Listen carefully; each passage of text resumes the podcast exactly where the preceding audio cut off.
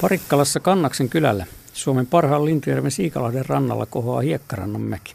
Mäellä on yli satavuotias pientila, jonka pihapiirissä rehottavat valtavat sireenipehkot ja ikivanhat viinimarepensaat. Kävin tuolla lintumiehen unelmapaikalla koulupoikana. Talo oli tyhjillään toistakymmentä vuotta, kunnes ostimme sen perheemme kesäkodiksi liki 30 vuotta sitten.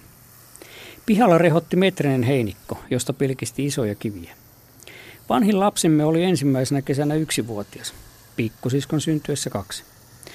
Naapurin leskimummo, Parikkalan nemäpitäjän kurkioin evakkoja, toi karjalaiseen tapaan rotinoita ja varoitti meitä, että Matikaisen isänä muutettua kuivalla ja lämpimällä pihamäellä oli vilissi talvarinsa kyitä.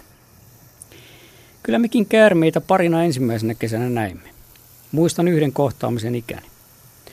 Pöydän tasaiset kivet olivat pikkulikkojen mielipaikkoja, joille leviteltiin nuket ja muut leikkikalut.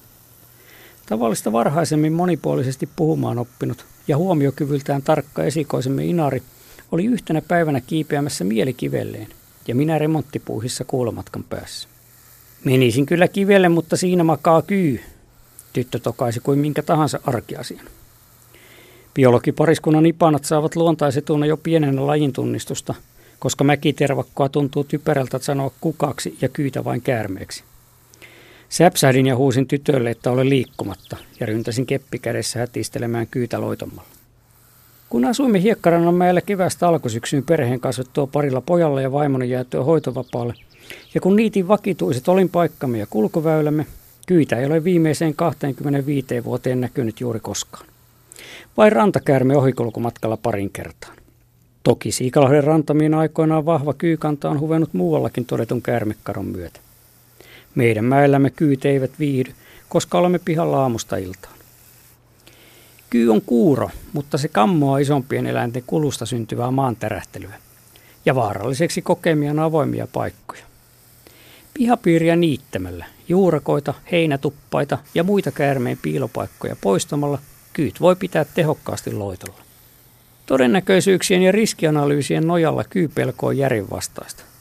Moisella logiikalla pitäisi pelätä monituhatkertaisesti yhtä ainoa savuketta, kaljatuoppia, keittiöjakkaraa, soutuvenettä, vastaantulijaa, polkupyörää, omaa autoa tai puolisoa, sillä ne ovat paljon vaarallisempia ihmiselle kuin kyy.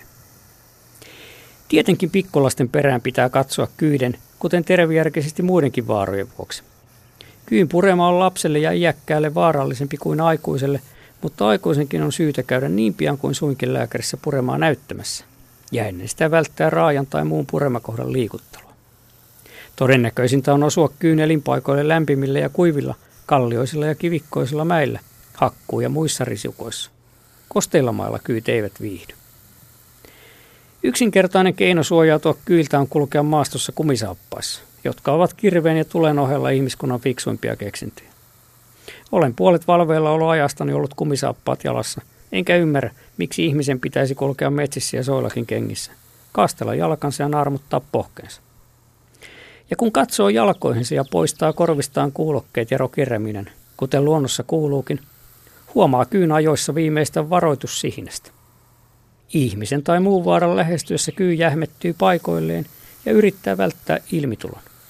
Se ei väijy ihmistä, vaan ilmi tultuankin varoittaa lähestyjää sihinällään. Sihinää kuullessaan on pysähdyttävä, otettava muutama rauhallinen askel taaksepäin ja annettava kyyn perääntyä piilonsa.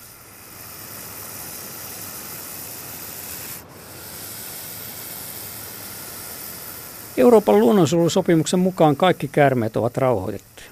Suomi on kuitenkin vanhanaikaisen ajattelumme takia saanut eri vapauden kyyn rauhoittamisesta. Kyy ei muodosta ihmiselle todellista vaaraa. Hyötyajatteluun maailmankuvansa perustavien taas sopii muistaa, että syömällä myyriä ja hiiriä kyyt pelastavat ison joukon puuntaimia, viljely- ja koristekasveja ihmisen iloksi.